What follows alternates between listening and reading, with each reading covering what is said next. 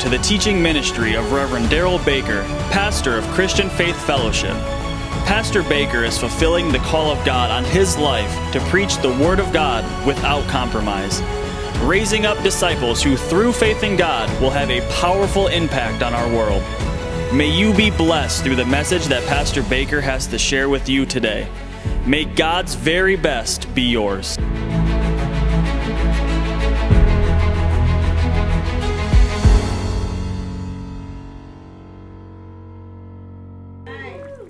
Come on, James 4, our foundation verses. We've been talking to you here out of James 4 of what God says about how to get more grace. Grace is heaven's help. How does one get born again? Heaven's help. You can't get born again without receiving heaven's help. You got to have help from God. If you could have done it on your own, you wouldn't have needed Jesus to die for you. You certainly wouldn't have needed heaven's help. But thank God He makes it possible for us not only to receive the miracle birth of salvation, but this verse, as we've been looking at, clearly tells us, because this is written to believers, once you're saved, God's got more grace, more help available. Grace isn't given to you that you could then actually, in essence, keep living any way you want and it just not affect your life. No, you reap what you'll sow. But grace has been given to you to help you in every way to live in the benefit of what God Himself has desired for you to walk in as a child of His. That's pretty cool. James chapter 4, verse 6, let's pick it up here again. But He, God, gives what? More grace. So clearly, this is beyond the salvation experience. He gives more grace, and then for then he tells you how to get it. Therefore, he says, God resists the proud, but he gives this grace to who? The humble. So who gets more of God's help? The humble do. Then in verse 7, he begins to give you four things of what Bible humility is all about and how you can receive, therefore, more of this grace. What does it mean to be humble? Number one, therefore, submit to God, and in doing so, you resist the devil, and he will flee from you. So, what's the first thing I need to do, Pastor? Submit to God. Submit to God, meaning what? I must accept and agree with God. Everything God says about who I am, what I have, and what I can do. I must have my life in line with His will. I can't walk outside of God's plan, God's will for what He says He has for my life, and expect to get help from heaven. I can't go a different pathway, different choices, uh, you know, different uh, decisions based on what I want that's totally contrary to what God says and get God's help. That's not submitting to God. So we're going to talk a little bit more about that today as it relates to this last key. Number one, to submit to God primarily focuses on me and you agreeing with Him. I agree that I am who He says I am. I agree that what He says I have, I have whether it looks like it or not in the natural. I, the hardest thing to get people to do is to actually act like God. Relationship to faith. It's hard to get people to call those things that be not as though they were. And yet that's what God does. That's what faith does.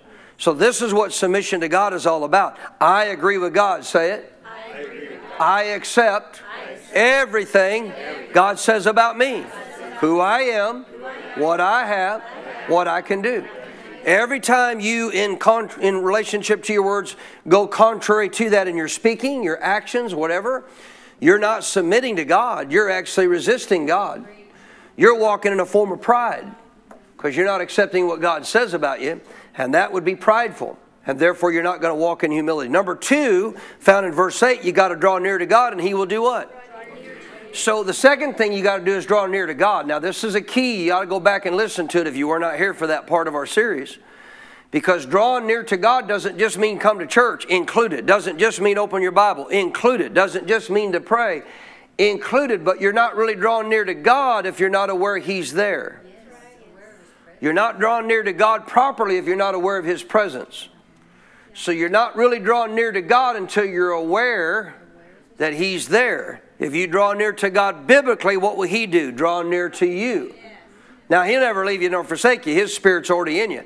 That just means He'll make Himself known. You'll know. You'll be aware of God's presence. So you're not doing it right if you're not aware of God's presence. Well, how do I do that? You got to go back and listen to that part of the, of the series. I'm not going to repreach it. Then the third thing he told us to do, which we touched on uh, last Sunday, is you got to cleanse your hands, you sinners. Cleanse your hands, you sinners. Now, I touched on that in great detail to understand what God's looking at is not so much the action as the actual motive behind it. Because God, obviously, if, if we are just uh, somebody who uh, continues to do things that are sinful that we don't want to do, how are you going to get free? God's help. But how can God help you if you got to get free of the sin first to get God's help? Don't work that way. God will help you. God will help you. So it's the attitude behind why you're doing what you're doing. If you take an attitude, it doesn't matter what I do, I can live any way I want. I like doing this. Well, my God would never say that I couldn't, you know, uh, live outside of a marriage and have sex with somebody. He's not concerned about that anymore. Excuse me. So these kind of things, my God doesn't care if I forgive or not because the blood's already been shed. We've all been forgiven. Excuse me. No. See, if you continue to do things in a way that you choose to have a wrong heart about what God says is right or wrong, God couldn't help you. So we got to change our viewpoint about sin. Sin's just missing the mark. And therefore, if we change our viewpoint, we cleanse ourselves of a desire to do so. I like something Pastor brought up again when we were, I've heard many times, when we were in these meetings, Pastor brought up Dr. Sumrall had a young man come to him, and actually this guy I think was from his church. I don't remember exactly where he was from, but he came up to Dr. Sumrall and he said, uh, I know, something to this degree, I know that you don't agree with drinking, but I see nothing wrong with it. That's your conviction, not mine. And Dr. Sumrall looked at him and said, Son, I don't care whether you drink or not. That's not the question. Here's my question Why do you want to? Why do you want to drink? Tell me your motive behind it. Because obviously you have a motive as to why you want to drink. You seem to think it's okay. What's your motive? What's your reasoning behind why you want to do it? Because you like it? Most likely. Because it makes you feel better? Honestly, you might think that's true, but most people don't realize alcohol is a depressant. Right? So I love what Dr. Sumrall, what a great answer, man. Well, I don't care whether you drink or not. That's between you and God. My question is, why do you want to do it? What's your, what's your purpose for doing it? Social purposes? Oh, where does the Bible say that God says it's okay to socially drink uh, drinks with, with uh, toxins in them? So understand it's always the motive behind it. And that's the problem. If I say I don't want to do this and God says I should, or I say I want to do this and God says I shouldn't, it's not so much the should or the shouldn't because it's not just about rules and regulation. It's the motive. Why would you not want to do what God says? Why do you want to do what God says you shouldn't? So that's that's dealing with the cleansing your hands of sin. If you choose if you choose to simply take an attitude towards sin, how many know there's not a sin that won't cost you? How many know there's not a sin that isn't painful and won't in some way reap bad results? There's nothing about sin that's good. And so it, you and I have to change our mindset, our view, our heart behind why we do certain things that God says is wrong. If we'll do that, we'll cleanse our hands of sin. And guess what we'll get to do it? God's help. God's help. Aren't you glad about that? Not many amens this morning, but that's okay. I, I, gave lots of amens to my pastor while I was there, so I'm full up. I'm good. Praise the Lord. And then the fourth one, what we're going to get into today, is a vital key issue that we don't want to make light of in relationship to any of these four things, like it's not as important. And in many ways, it's probably even more so. Number four, he says, Purify your hearts, you double minded. Purify your hearts, purify your hearts Purify your hearts, you double minded. If we are double minded, guess what we have? We have an impure heart. We have some issues within our heart. So, number four, I don't know how you want to write it down. You could just write it down purify your heart, dash, double minded. Because the truth is, if you're double minded, it's going to cause you to have issues with your heart. But he told you to purify your heart. How do you purify your heart? You get rid of double mindedness.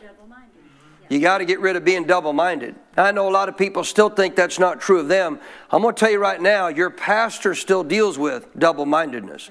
If you think you've arrived and you no longer have any issues with double mindedness, you, you have put yourself in a position far above in relationship to a lot of people in the Bible Paul, Peter, John, James. These, all, these guys also had to deal with stuff in their life that would want to cause them to be double minded. And thank God we can in Jesus' name. The more we get rid of this, you're going to see this really simple. The more we get rid of this double mindedness, the more pure our heart becomes. Now, not like we're not already pure in the sense of a spirit man. Here's the focus as you're about to see. If my heart's pure in this setting, guess what it means? I have absolute faith and confidence and trust in my God. There is no doubt in my heart. There is no doubt. When a heart's purified, there is no doubt. Why do we see a lot of Christians that the things of God are not working for them? They have doubts in their heart. Well, not me, Pastor. Careful.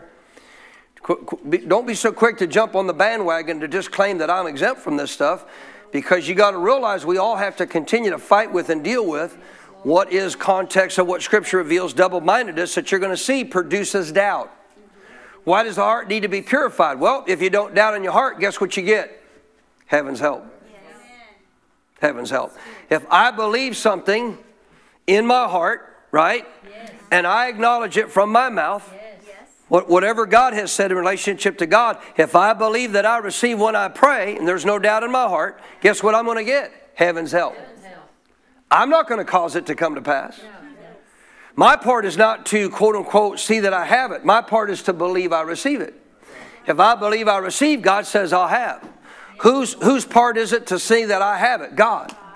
That's called heaven's help.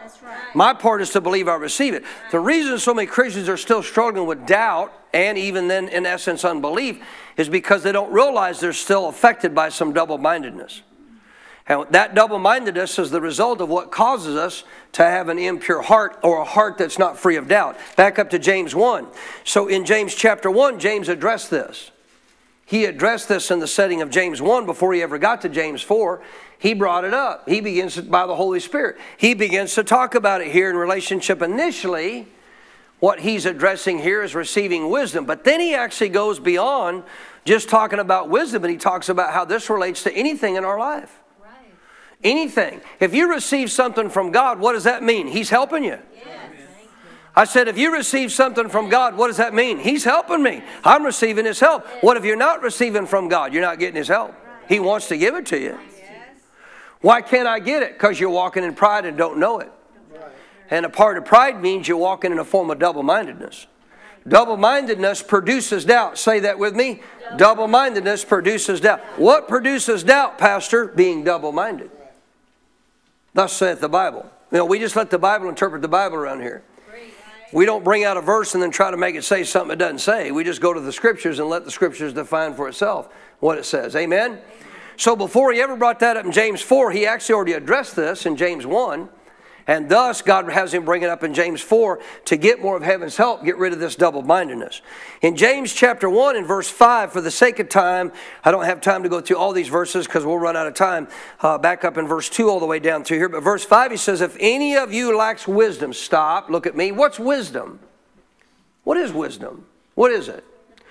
Wisdom, in its simplest term, biblically, is the true nature of something. I want you to hear that phrase the true nature. You could see something and think it's one way, but if you've got godly wisdom, you may find out it's not that way at all. That's good. That was a mouthful and you didn't hear me, but I'm, hel- I'm helping you if you'll listen. You could look at something that looks right, that seems right, just because of the way it looks. But wisdom could show you that ain't right at all. Wisdom from God is the true nature, the true nature of something. You listening? You could have people. I, I, how many? Uh, let, let, me let me just jump ahead a little bit. How many think that if anybody uh, in relationship, we saw this at the at the conference. How many think that anybody in relationship to having a desire to go in fivefold ministry, to have that desire is a good thing? How many think that's a good thing? It's not a bad thing. What would be bad about wanting to go in the fivefold ministry? But here's the deal if God didn't call you, if God did not anoint you, even though you want to go do that, and even though you want to become the part of, you want to be a missionary, an evangelist, a pastor, a te- traveling teacher, you know, or apostle, and God didn't call you, guess what you're not going to get? Heaven's help. Why? It wasn't His plan. Even though you want to do it, even though you have good intentions. What's wisdom? Wisdom, the true nature of something. So even though somebody has an intent, we saw a whole bunch of young people come up one thing I'll say about Accelerate Church, that church is on fire for God. I love going there every time. I'm just saying, Lord, my church is coming up there, man. They're coming up. Every time they have praise and worship, that altar fills, man. Young people, and not just young people. there was some older ladies when they did some stuff at the end, kind of invasion style for the young people because they wanted them because they do an invasion conference there. At the end, I laughed. I laughed. but the, there was some older people. They said, "Hey, I know they said this is just for all the young people, but I like it too. I'm going up there. Praise God. This is at the end of the service. Some stuff they did, but I'm just here to tell you, folks, you could have." Somebody with the good intention. And I thank God, Pastor brought this out to all those kids, everybody that came up that had, had a, feeling to, a feeling to be called to the ministry. Said, now listen, you need to know that you're called. I'm grateful you have such a heart's desire to do what God would, you know, would obviously be a, a, neat thing if God wants you to do it to serve Him. I'm glad you want to serve Him. I'm glad you want to do it. But if you do this apart from what is the true wisdom, right. the true nature, the true knowledge of God, and obviously told all those young people, for all of you that go to Accelerate Church, you see Jeremy File over there, you better know that he knows. Because if you don't, the Bible's clear. There is no place in the Bible ever in the book of Acts, New Testament, anywhere. You ready? That any laity, you understand the difference? Fivefold laity doesn't make me better. No, not at all. There is no place where laity was used by God to prophesy somebody in a fivefold ministry. Never happened. I said it never happened. Thank you for all your amens about that. But it never happened. Because obviously, fivefold ministry knows if they're called and they have people above them that acknowledge it and they recognize, therefore, the call on them. Right?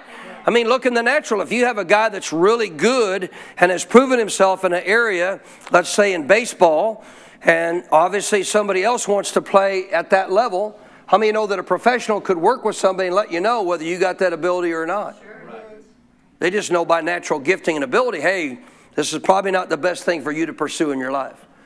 So, guess what? Well, what do you think it is when it comes to spiritual matters? So great that all these kids want to be in ministry, but wisdom is the true nature of something. Just because it looks good and the intent's good doesn't mean it's God. I'll say that one more time. Just because it looks good and the intent's good doesn't mean it's God. I did two youth uh, events in our church that the intent was good, the, the purpose was good. What I want to do is help youth, but guess what? They both flopped. You want to know why? After the second one, I'm like, God, how come this didn't work? I never told you to do that. I never told you to do that. Even your pastor misses it. That's right. Everybody does. That shock you? No. If you got a pastor that says he doesn't miss it, I'd be going find another shepherd. Because I ain't found a perfected person on the planet above Jesus yet. Can I get a better amen? So again, if you if you lack wisdom here, verse five, what do you need to do? Ask God. Ask God. What does He do? Gives to all. Who's He give this wisdom to? All. How does He do it? Liberally. What's that mean? He's not trying to hide anything. Notice this, and He does it without reproach. Meaning it's not based on what you have or haven't done. It's based on whether you're believing for the wisdom to come. And it will be what? What will happen? Given him. Look at verse 6. Listen carefully. But let him ask in what? Faith. Where's faith of? Heart. The heart. Let him ask in faith. Watch this. With no doubting. With no doubting. So if I ask God for wisdom, but I don't do it in faith, knowing I've received that I will receive in Jesus' name, I'll receive it. If I don't do it in faith, if I have any doubts that God would really reveal that to me, I'm not going to get the answer. I won't get heaven's help. Right. Again, you got to ask in faith with no doubting. Watch this. For he who doubts is like what? What is he? He's like a wave of the sea driven and tossed by what? This is double mindedness. Watch this. Watch this. Verse 7. For let not that man or woman, she's talking about people, let not that man, who? The one who doubts. Let not them suppose that he will receive, underline this please, anything, not just wisdom. Right. Anything.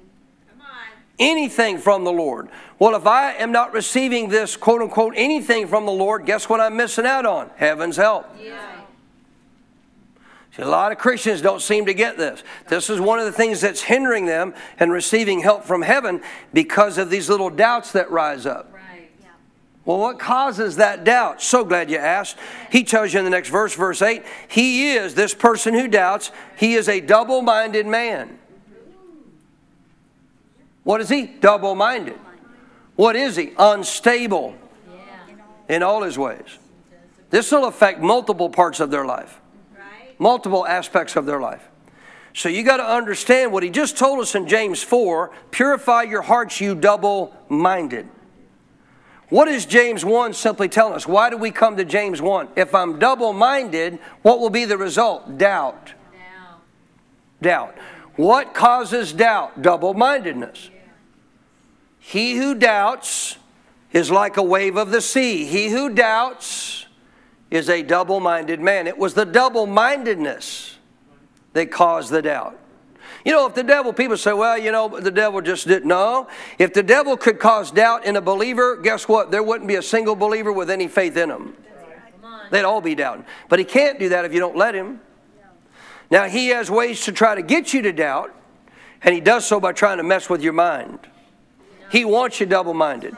He don't really care so much that you claim God as a part of your life. He probably would love it if you didn't. But the point is, as long as he can get you to also claim what you want, claim what, what you think you have a desire to do with your life, claim what you want to see what do, done with your life that isn't God.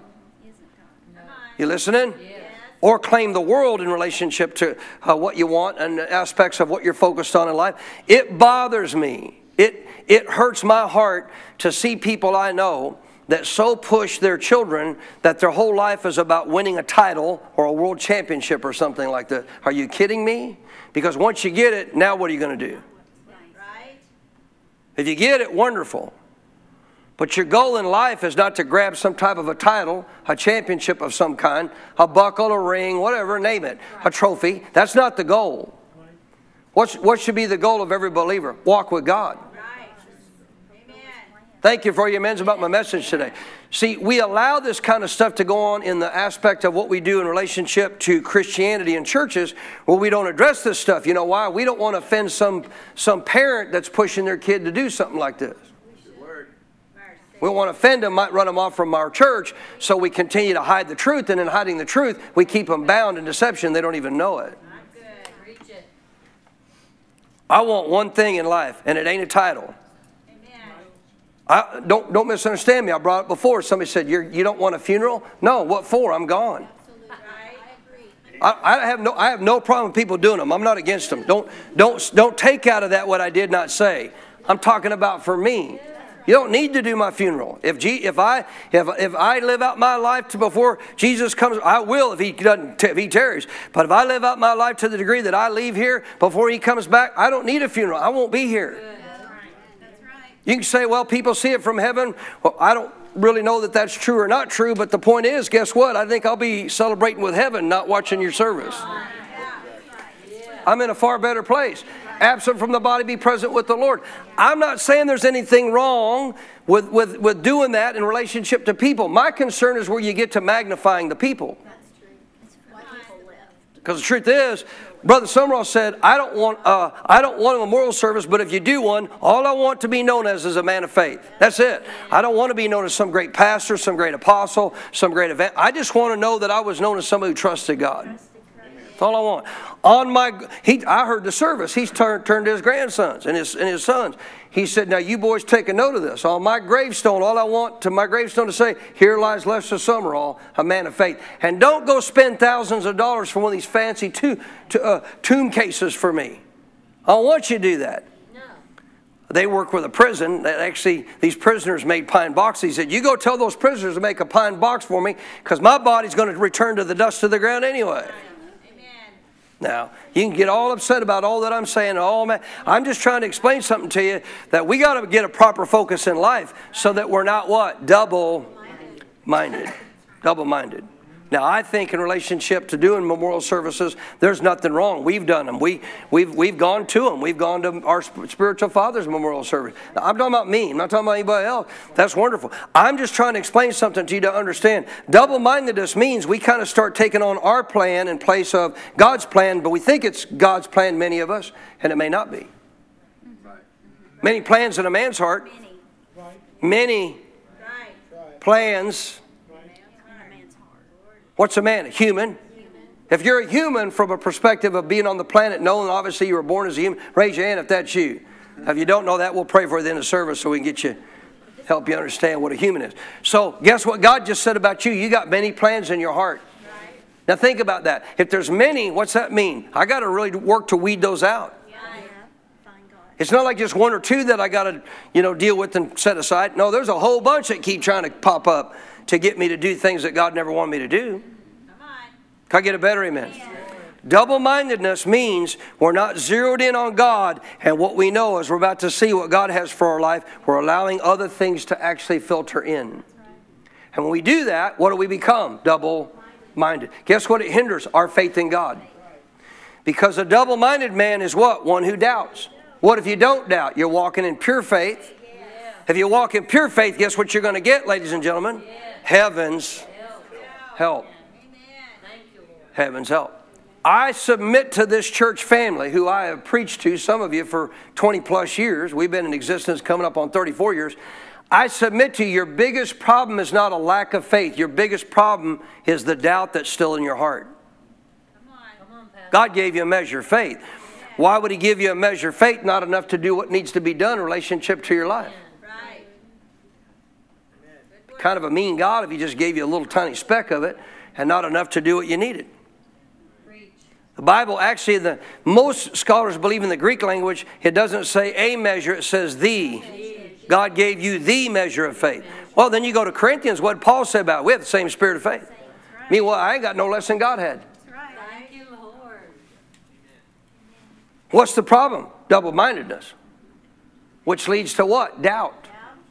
And the moment we have any doubt in our heart, guess what we miss out on? Heaven's help. Heaven's help.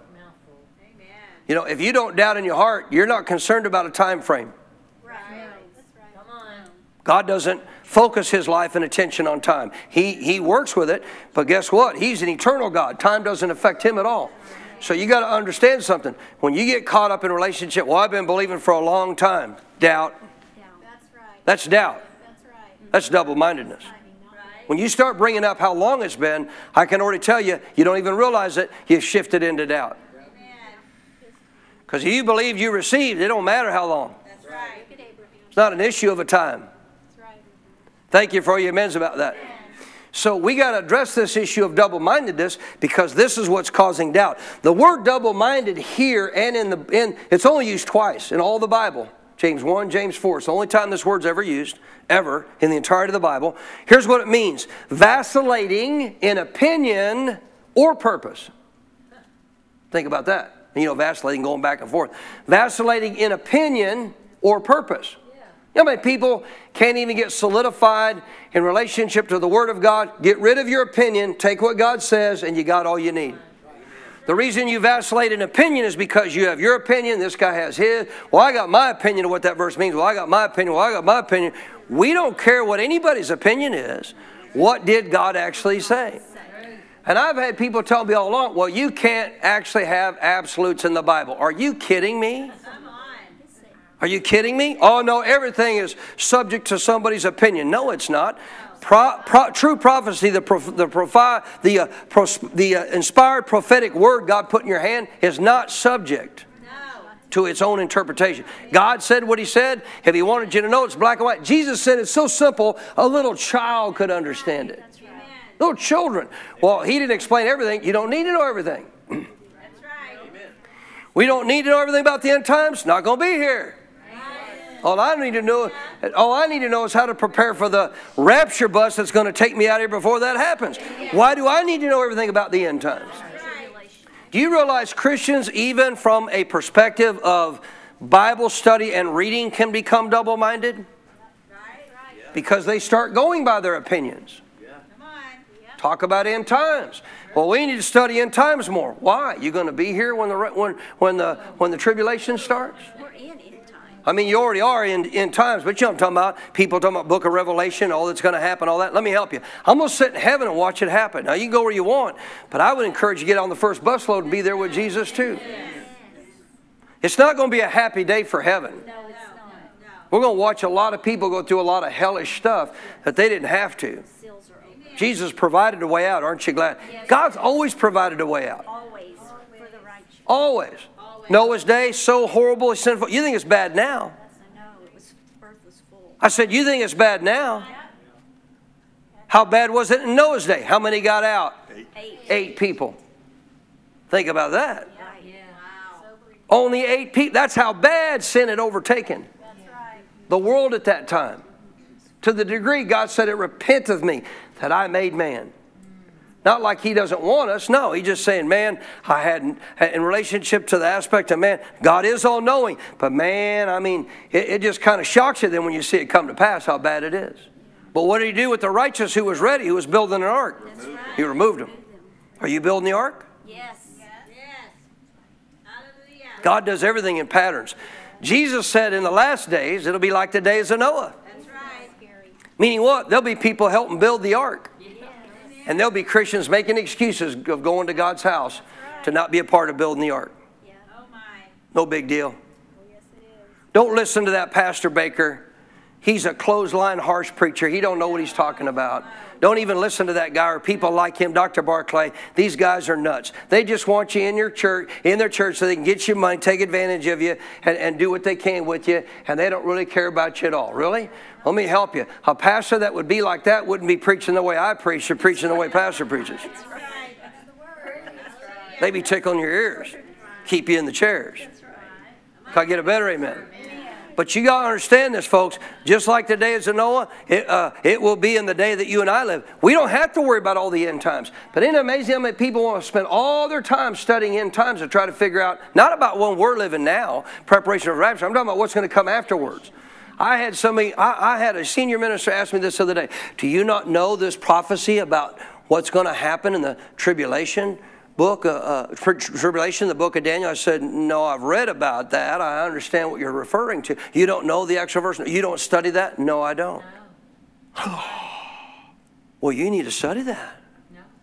You need to know that. Why? I won't be here. Why would I spend all this time and attention giving myself to something of a time frame in which I won't be here?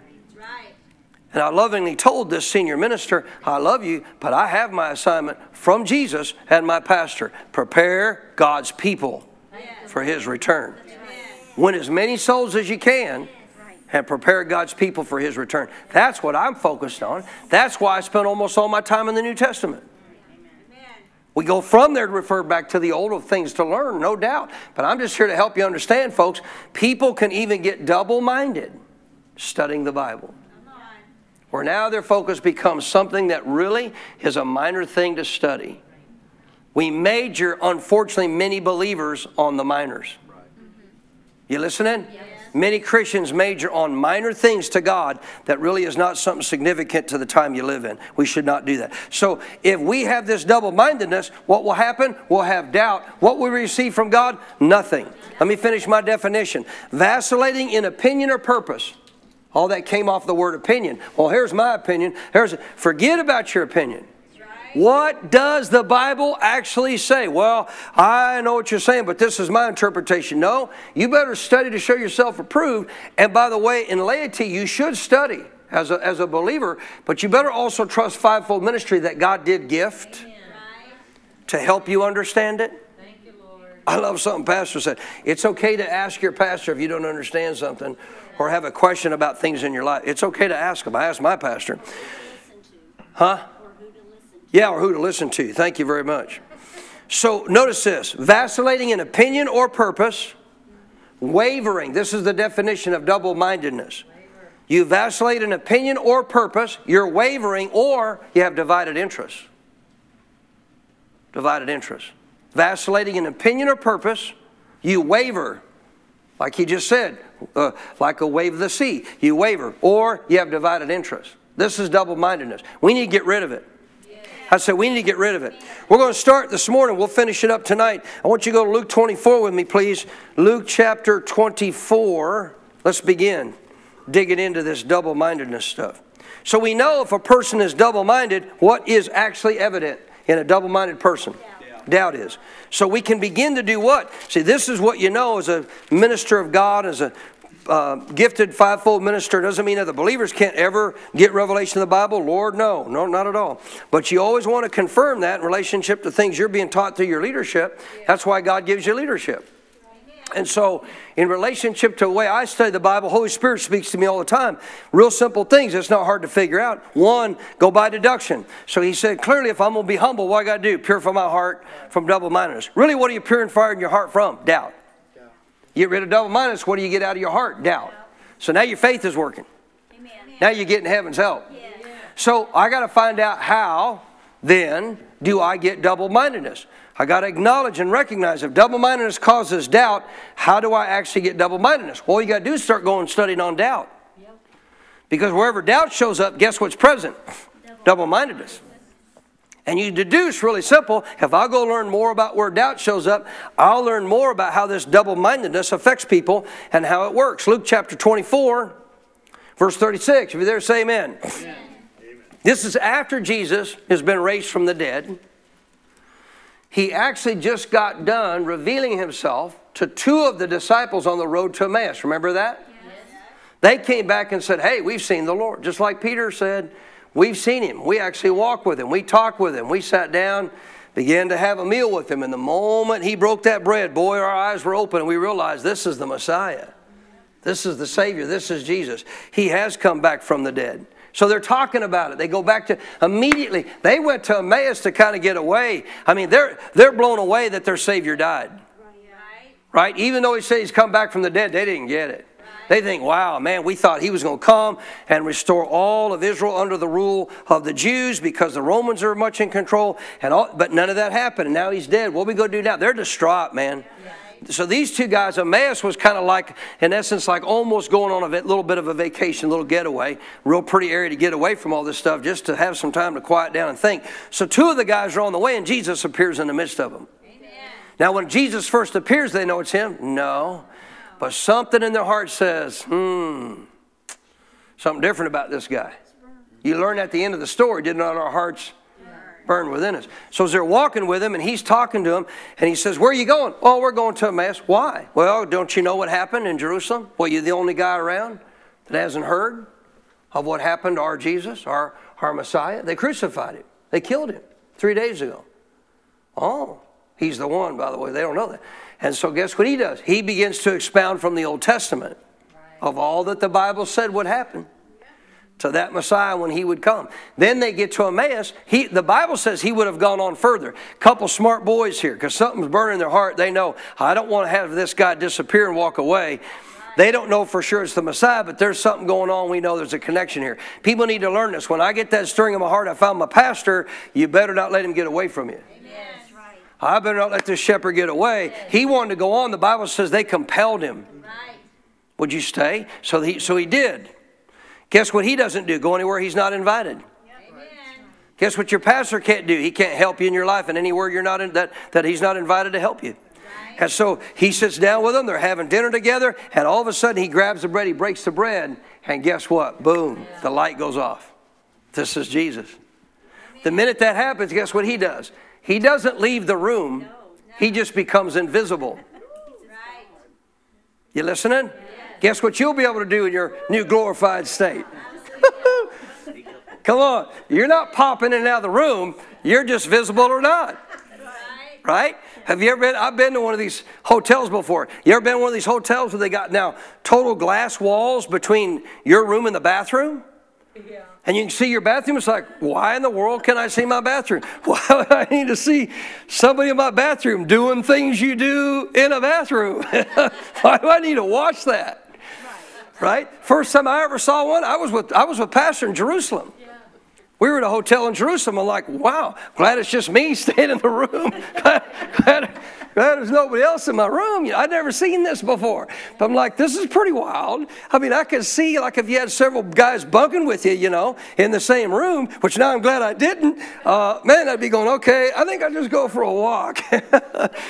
But all of a sudden, there's a little sign that has a little slit. Flip the switch on. When you do, guess what happens? The glass, I don't know how they do it, but the glass all of a sudden, from being seen through clearly, all of a sudden turns into where you can't see through it. Turn it off, see through it. It's like it's not there. Turn it on, you can see it. Guess what you can do when you're a glorified body?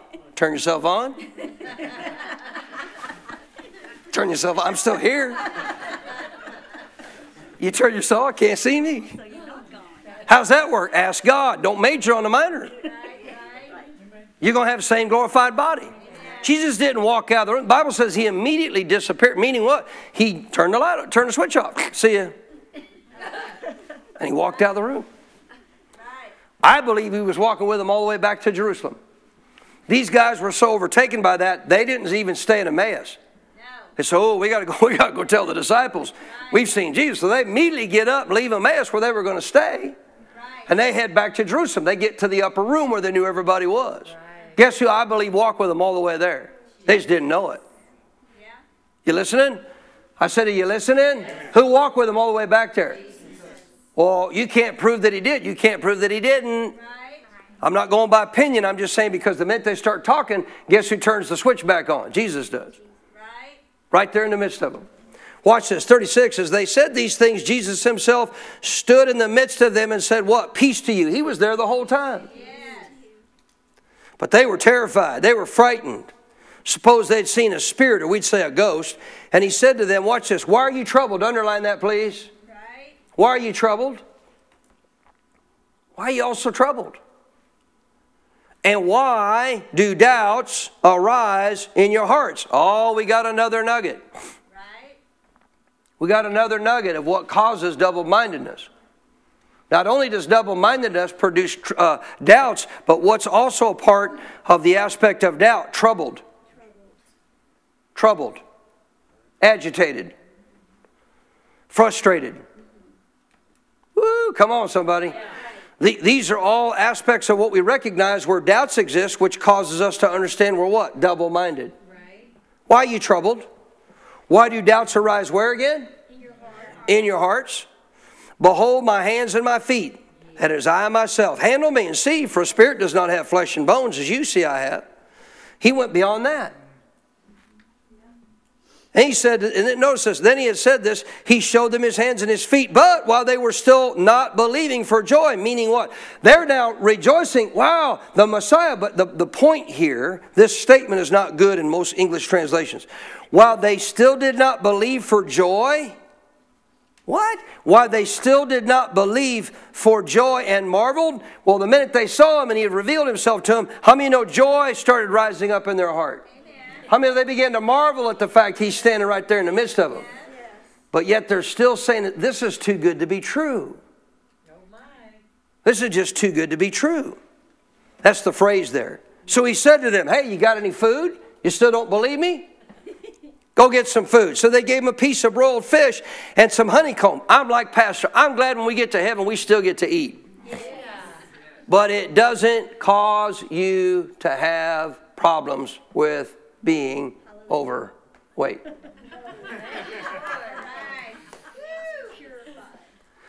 Have you any food? They gave him a piece of broiled fish and some honeycomb. Verse 43, he took it and he ate it in their presence. Why? Why did he eat it in their presence? To prove that I'm really here. I'm here, you're excited, you got some joy, but you're still like, eh, is this for real? I don't know. Too good to be true. What do we got going on here? We have double mindedness still going on. Double mindedness still going on. Did Jesus not tell them everything that would happen? Yes. Obviously, they still had some mixture in their own thoughts of what would happen. What was their thoughts? He's going to take uh, Israel on, he's going to set up his rule, and he's going to rule from Israel from here on out. But that wasn't God's plan. So, because they had their plan and that wasn't God's plan, guess what they are? Double minded. What did the double mindedness cause? Doubt, which even caused them to do what? Be troubled over what was going on. You would think these boys, when Jesus died, if they would have been paying attention, if they wouldn't have had two different views of things, if they would have totally listened to him, if they would have totally listened to him, if they would have totally listened to him, if they'd have totally listened to him, if they'd have focused on what he said and nothing else, right. the day he died, they'd have been shouting. Yes. They wouldn't have waited for three days. No. You listening? Yes. They, he told them everything that was going to happen. How more graphic can you get? Do you boys remember Jonah? Yeah. Remember when he was in the whale three days and three nights and then the whale spit him up? Yeah. So will the Son of Man be. Three days and three nights in the earth, but the earth's going to spit him back up. And if they would have really had a focus on nothing but what he said, but they didn't. But if they would have, when Jesus died, guess what? They wouldn't have been sad. They wouldn't have been troubled. They wouldn't have been doubting. Guess what they'd have been doing? Shouting. Woo-hoo-hoo! You kidding me? You boys think you really did us a disservice. You don't realize you just fulfilled God's plan. He's coming back. Watch what happens three days from now, boys and girls. You ain't seen nothing yet. Come on. See, this is the reason a lot of Christians aren't in faith. Because when all of a sudden they think they get in faith and everything goes contrary to it, Right? even though they say they know what the Word of God says, and your Messiah dies, and you no longer rejoice and get excited, I'll tell you why. You're double minded. You don't really know what the Word says. You heard it, but you didn't really hear it. You got a vacillating opinion. Come on, somebody, help me preach. And until we go solely by what God's Word says, guess what we're not going to get? Heaven's help. Go to Luke 10. That's not just believing in his promises, folks. That's even believing in what he tells us to do with our life, how things work, how do we know do these things work out in our life? We better learn from the Bible. God gave you the Bible. How many know that the word Bible is not in the in the Bible? As our pastor brought that up. Bible's not in the, the word Bible's not in the context of your Bible. That word's not in there. But it does mean, I mean, I'll, I'll simplify it. There's a there's kind of a higher definition for it from the original Latin. I'll simplify it. Basic instructions before leaving earth. That's what your Bible's for. Give you basic instruction, basic instructions how you're supposed to live before you leave the planet. Therefore, it should become one of the most important things in your life. Mary understood this. Mary understood this. Luke chapter 10, come on, I'm running out of time. Luke chapter 10, verse 38. Now it happened as they went, Jesus and his disciples, that they entered a certain village. Certain village. Why does it have to tell us a certain village? Because Jesus never did anything except what the Father directed him to do. Right. Never. Jesus only did what the Father directed him to do. Thus, the reason a certain village. This wasn't like Jesus just decided, well, this sounds like a, hey, you know, come on. We haven't been over to Martha and Mary's in a while. Let's go to their place. No, he's being directed by God. So he goes to this certain village, and a certain woman named Martha, say Martha, welcomed him into her house. Now they, they they already knew each other. Lazarus was one of Jesus' best friends. Lazarus was Martha and Mary's brother. They're all relatives. Right. So he happens to go back into that region there, and Martha invites him into the home. 39. Notice, she had a sister called Mary. Underline this. Who also sat at Jesus' feet and did what? What, what did they do? Heard his word. It totally impacted and changed one person's life to the degree that even though, yeah, she might not have fully understood the resurrection at the time, but I'll tell you who was one of the first ones at the tomb that saw him raised from the dead? Mary. Why? She heard his word. Yes. Hallelujah. So notice this. Again, it says, who also. Say, who also. So what does that mean? Jesus is in the house. He's come into the home. He sat down. They've invited him to sit down. What do you think Jesus is going to do while he's there in the house? Teach him. Speak the word of God. And what was happening at the start of that time of teaching? Both Martha and Mary. Where were they at? Where were they at? Sign of submission. Sitting at the feet of Jesus. Was now obviously it goes on to even tell you and heard his word, but Jesus is the word. Right. But Martha, she was distracted with what? Much serving. And she approached him, Jesus. Watch this, because here's what happens a lot of times with people who are double minded. Notice what she did. Lord, do you not care that my sister has left me to serve alone? Therefore, you tell her to, to get up and help me. I want you to tell her right now to get up and help me. Now, the way this sounds to modern day preachers is, well, I know Pastor said that, but that's not the way I see it.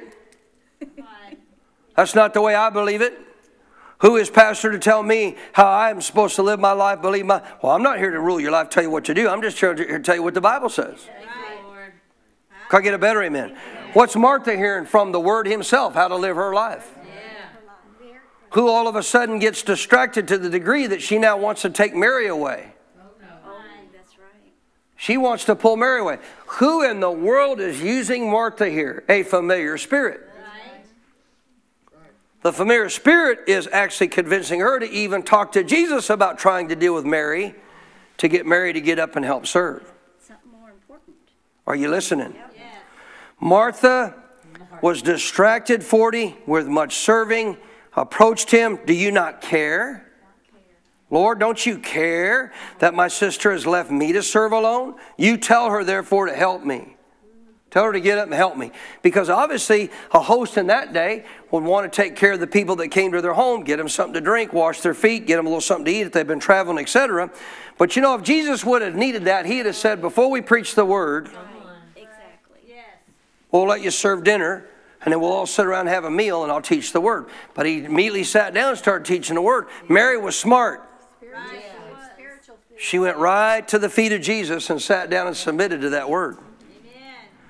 Notice this 41. Jesus answered said to her, Martha, Martha. You know when he says your name twice to begin the conversation, it's not good, but he's trying to help you. That's right. He's not mad at Martha, he's trying to correct Martha, he's trying to help Martha. Watch this. You are what? Worried. Worried and what? What are you? What did Jesus tell his disciples? Why are you troubled Right. and doubting? See, where trouble's existing, doubting's existing. What's doubt the result of? Double mindedness. Who's double minded here? Martha is. Who's not? Mary's not. Notice this. He said, Are you so tr- uh, worried and troubled about what? Many things. Underline it.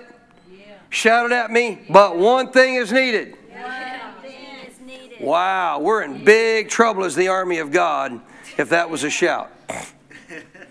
I said, Shout it at me. But one thing is needed. We'll keep working on it. Shout it at me. One thing is needed. Jesus said, That's right. Jesus said, Martha, there's one thing needed. Why? Because for heaven to help you, you're going to have to get fully under the attention of and submission to God's Word. That's right. To be able to get it in your heart, to not doubt it in your heart, so that heaven can help you. Amen. Heaven can't help you if that word's not a priority to your life. Heaven can't help you if you're willing to do things contrary to the Word. Any area of your life you choose to walk contrary to what the Word says, you're double minded in that area. And guess what heaven can't do? Help you. Cannot help you. Why? God can't violate His Word. No. I mean, know the Bible says in the Psalms His Word is settled in heaven and earth. I mean, it ain't going to change. It's not. That's right. One thing's needed. Say one thing's needed. Watch this. And Mary has chosen. Chosen. It's a choice. It's a decision. Mary has chosen what? That good part. Notice this, which will not be taken from her. Now that actually, the phrase there actually means. I, here's the way we would say it, kind of in modern day language. Now listen, Martha. I'm so sorry that you don't understand the importance of this moment. And because you don't, you're distracted by doing all these other things. But I'm not going to stop doing what God sent me here to do. I'm going to teach the Word of God. Mary was smart enough to know I want everything God has to say to me. I want to submit to that. I want to receive that. I don't want to be distracted from that. I'm going to go sit at His feet and receive that Word. And you're now asking me to tell her to get up and help you serve? The last verse says it this way I will not take her away from. Right. That's right. That's right. says it won't be taken from her. The actual phrase is, I will not take, he won't do what she's asking, what Martha's asking. I'm not taking her away from the word. I'm not taking her away from my feet to hear the word of God and to have her go help you to serve. I'm not going to do that. But guess what? Familiar spirits will try to convince you.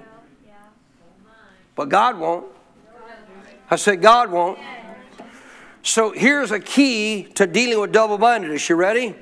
You got to recognize that I must have total and com- uh, total complete acceptance and submission to God's word.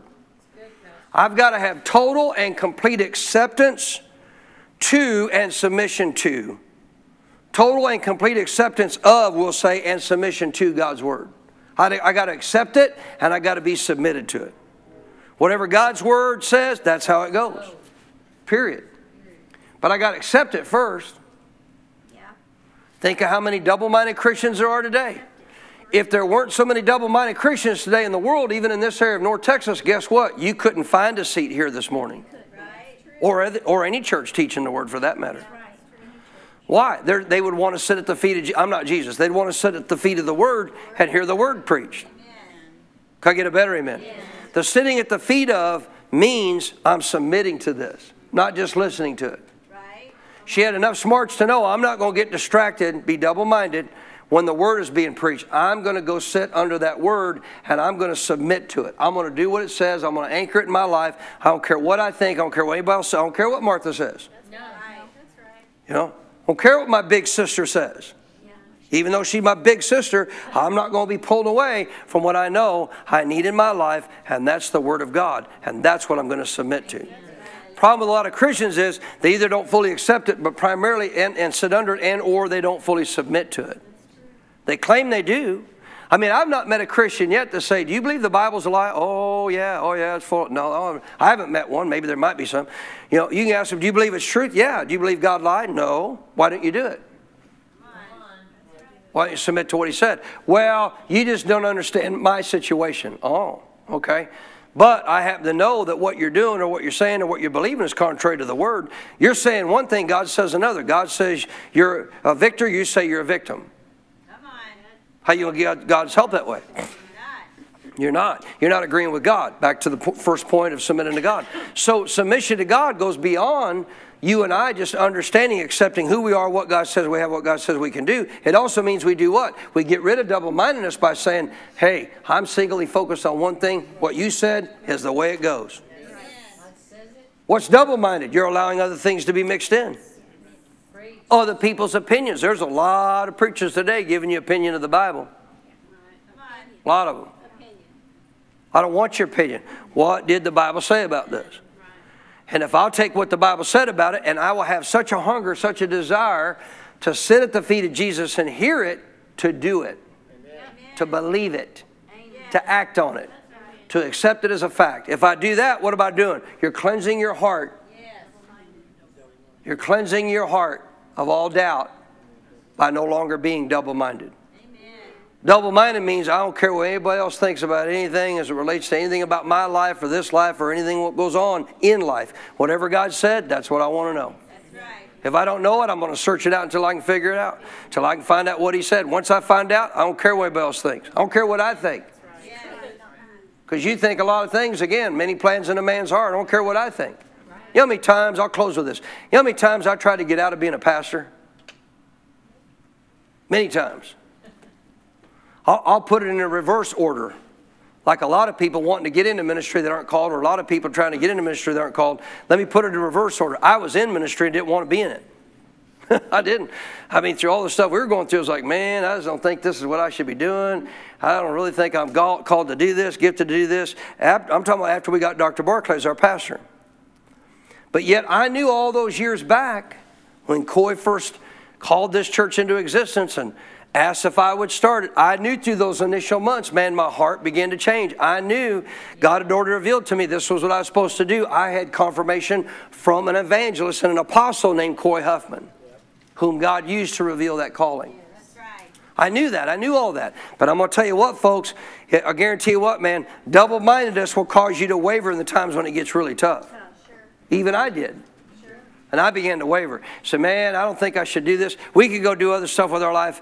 Honestly, have our life become a whole lot more pleasurable, whole lot more peaceful. I mean, if you think all sheep in the house of God are blue ribbon sheep, let alone do you think they're all sheep? No, there's a lot of goats. Goats doesn't mean they're not born again, but they're always butting around trying to find a way to cause problems, you know. They'll eat anything. They won't just receive what I have. Then they'll go out and feed on everything else out in the world, and you just can't help them because they got all this mixture in them. And there's a lot of those people. Then they come back telling everybody else, well, I know Pastor said that, but I don't believe that. Here's what I believe. Oh, so you're going to take the word of a laity who said they've heard somebody else when they're not gifted to shepherd you. You know how many people left my church because some other person allowed a familiar spirit to use them to, to speak to somebody else to tell them to stop listening to their pastor? Come on. I can't even tell you how many times that's happened. You can say what you want. I've watched those lives crash and burn. I, they've none of those lives down the road. I don't follow them, but the ones I know of, they don't get better. No. They don't. And if you notice this, most of them aren't better when they leave. They're bitter. If they were really obeying God, they'd be going out better. They're not. They're going out bitter.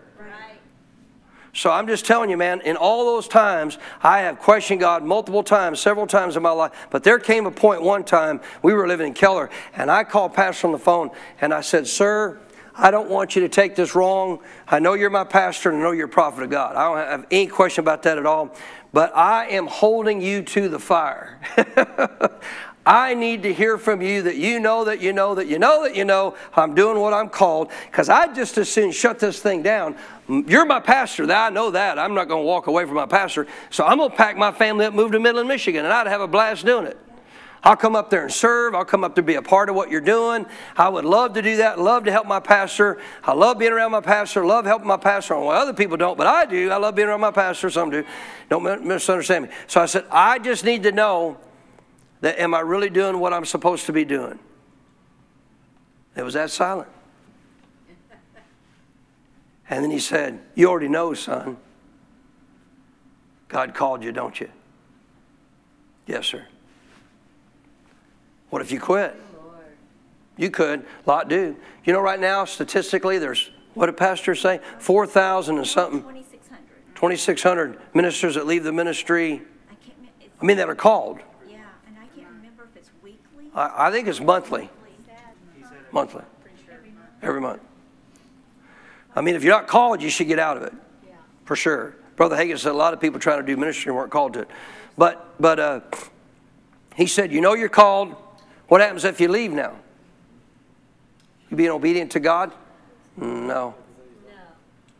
Would you be a blessing to our church? Sure, you would. Yeah, absolutely. What, would you learn some things here? Sure, you would. But you know what you're going to do, son? You ready? For, see, most people never see this. You're not just going to curse your life, you're going to curse mine because you're not supposed to be here. You're supposed to be where you're at. I know, been there, done that. I understand it's tough sometimes, but son, I happen to know you, and you won't quit, will you? No, sir. So put all this behind you. Quit allowing the enemy to mess with your head, make you think that you're not called, cause you to doubt it. You put your face uh, forward like a flint, obey God, do what God called you to do, stick with it, and God will use you. Amen. Yes, sir. See, we had fallen under the category, sadly, of some so called very famous ministers who aren't pastors. We heard them in a meeting. All you pastors who have just small groups of people, you need to quit pastoring and just come together and put those people in somebody else's church. You're not called it. If you don't have a thousand or more, you're not even a true pastor. We heard that. We heard that. If I told you his name, most of you know the name of the minister. I'm not going to give you his name. I'm not going to slander him. We heard that. We're like, wow, we don't need to be pastoring then. I love something my pastor told me. He said, I have a question. Aren't you out in a little rural town? Yeah. He said, Don't they deserve a good pastor as much as a big city does? Why would they not deserve to hear the same truths? Why would they not? If my pastor ever looked at me and said, Hey, shut this down, this ain't of God, I'm gone. He won't because he's told me not to. I remember a while back, Ray Bench, uh, you know, stepped down from his position. They were looking for somebody, you know. Ray Bench took care of all pastors' travels, his right hand man, did all of his stuff personally. And I thought, man, I like helping senior ministers. I'd like to have that job. Well, Pastor was here when all that was going on. I said, you know, I'd really love to have that job. Yeah, but we've talked about this before, haven't we? Yes, sir. He said, You'd curse my ministry, you wouldn't help it, and you'd curse your life. You got to be so determined to say, I want to do nothing but what the Bible says. Period. It's not easy because if it was easy, everybody would be doing it. And Satan will make sure to try to work on you to get you in a position to not believe what God says or to tell you in relationship to how to do things that you do it God's way no matter what. I will never ordain somebody that I don't know God's told me is called to ministry. I'll hold an accountability for that. Right. They want to go get ordination somewhere else, they can, but I'll never do it because I know I'll stand before Jesus and Jesus is going to look at me and say, You're the fault, boy. Look at how he hurt his life and misled all these people. All his intentions were good, her intentions were good, whatever, but they weren't called. You know it. And if you obviously endorse them just to be obviously a friendship to him, be kind of nice to him, whatever, he said, You're endorsing a lie. Just like my pastor said, You know I can't have you come up here. Now, obviously, if you if you step aside and leave your pastorate, I'm not going to kick you out of my church, not let you come, but we're going to have to deal with you when you come to address how, how to address this because obviously you're out of the will of God. He had a pastor. I said I'd close with that. See what, see what you do. He, he had a pastor that he knew that was uh, really, was it was one of his pastors at one time. I think it was in California. Guy had the nervous breakdown. Second pastor, and he said I I, I met him later on uh, again in his latter life. He you know had quit pastoring and suits at JCPenney. huh selling suits. selling suits at J.C. Penney's, and he got to talking to him. He had him come to his church. He said, "I want you to come to my church. At least preach to my people." Man, he began to shake like this. Oh no, Pastor. No, no, no, no. I can't do that. No, I can't do that. He said, "You don't know what God's people did to me. You know, some of the most, uh, most mean, evil people on the planet are so-called spirit-filled Christians that get out of the will of God." Things they say about you, things they, I don't, I mean, but I mean, he got so affected by that in his church, he said, I could never go back, Mark. I'm sorry, but I can't. I just can't. Hurt my life too much, hurt my family too much. Sorry, I can't, I can't do it. But I'm going to tell you, folks, make a decision. I'm going to the feet of Jesus, the Word of God. I'm going to be, make that my priority of attention. Yeah. It's not going to be secondary. Right? I said it's not going to be secondary. Jesus walked in that house, guess what happened? Everything went to the side. Right. Word was first. And do what? Submit to it.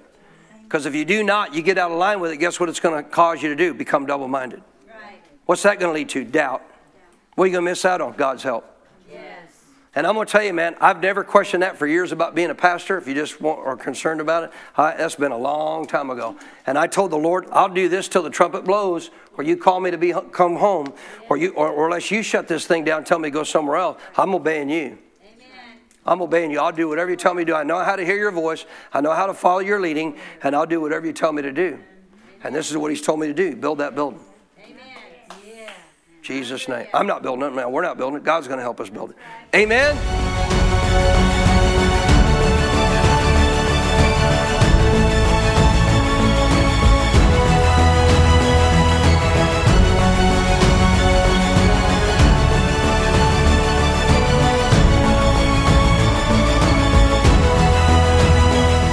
We pray that you are blessed by the message Pastor Baker shared with you today.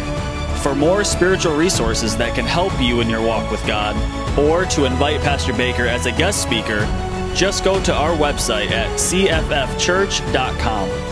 You will find additional teachings by video, audio, and printed resources that will be a blessing to you. May God's very best be yours.